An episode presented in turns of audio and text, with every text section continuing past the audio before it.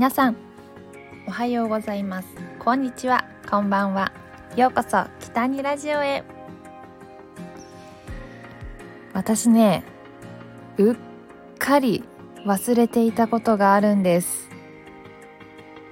ほんとねうっかり切れてしまって更新できないところでした。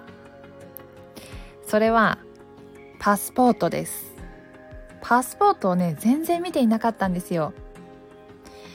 あ実は、まあ、去年は海外に行く予定が2件あったんですが、まあ、全部キャンセルしたんですね。まあ仕方ないんですけどこんな世の中ですから。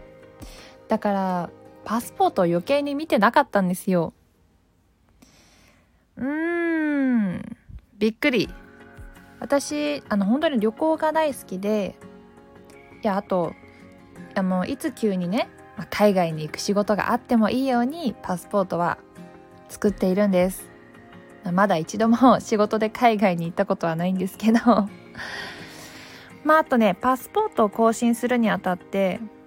あ証明写真撮らなきゃと思って。いやあのまあ最近よくあるのが、まあ、スナスマホでね写真を撮ってコンビニで印刷できるっていうものがあったのであスマホでピッと撮ってコンビニで印刷したんですけどやでもね全然納得がいかなかったんですよ。このパスポートって、ま、5年と10年選べるけどまあ10年を選ぼうかなと思ってたのでなんかこの長い間これかと思ってなんか写真がねこれ画質ちょっとぼやぼやでうんっていうなんか写メの画質はいいはずなのになんかちょっと納得いかなかったのでそう。そう思って私はそうねこれ10年使うものだしと思って写真屋さんで撮影してもらうことにしました。めっちゃいいです。もう最初からそうすればよかったんですけどもう写真屋さんで撮ってもらう時はもう本当にね綺麗にライティングもしてくれるしこう何回もこう納得いくまで撮ってくれるしでさらに最後出来上がったデータは綺麗にこう写真にして切ってくれたしさらに裏にあの何テープのりもつけてくれて多分こう渡した方も使いやすいかなと思いました。この写真のデータもね CDR にしてくれたのでいやとっても良かったです。やっぱもう写真はプロに撮ってもらわなきゃダメだ。もちろんねもう手軽に撮れるこう機械でもいいんですけどやっぱりねちゃんとライティングしてもらってプロに撮ってもらうと全然違いますね機械コンビニ安くて手軽でいいんですけどもう仕上がりも全然違うからもうびっくりよもう大事な時に使う写真はもう証明写真とかねもう絶対プロに撮ってもらった方がいいです。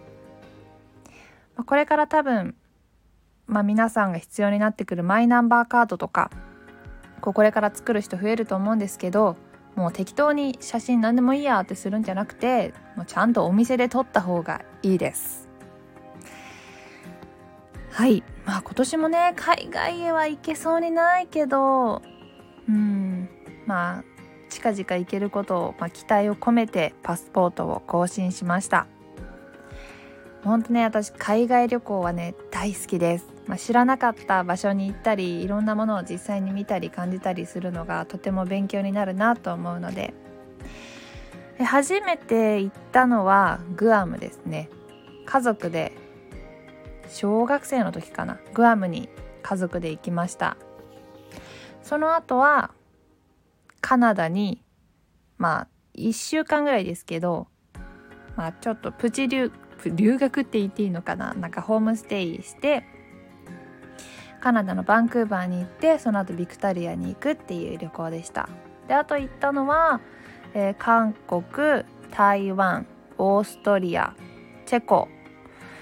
全部で私は5カ国行ったことがありますね。韓国は近いしまあ、少しだけ韓国語を習っていたこともあってうん10回は行ったんじゃないかな。結構行きましたよ。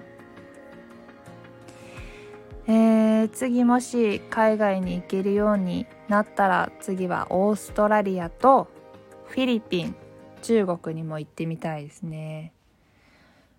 まあその今この状況もありますけど、まあ、お金貯めないとなって感じですね。お金ないといけないですからね、まあ、あと私は今オンラインの英会話毎日頑張っているので早くこうちゃんと喋れるよっていう自信をつけたいですね。なんか英語はねもうできて当たり前の世の中になるそうです。怖いね。やっぱりこの日本でまあ中学生高校生とあの英語を勉強してきましたけどあまあ大学もね一応エウェ文学科という科を卒業したんですけどやっぱりね日常的に使わないとペラペラになるっていうのは難しいと思うんですよね。ねもっと自信をつけて私英語ペラペラですって言えるようになりたいですね。まあ今回はねまあしばらく行けそうにはないけどまあパスポート更新したよっていうお話でした。もう皆さんも結構ねいろいろなこうなんだろう免許証だったりとかもううっかりね切れちゃうことってあると思うんでまあ改めてこう期限をチェックした方がいいですよ。はいそんな感じですね。今日もお話聞いていただきありがとうございました。ではまた次回の放送でお会いしましょう。きたりでした。またねバイバーイ。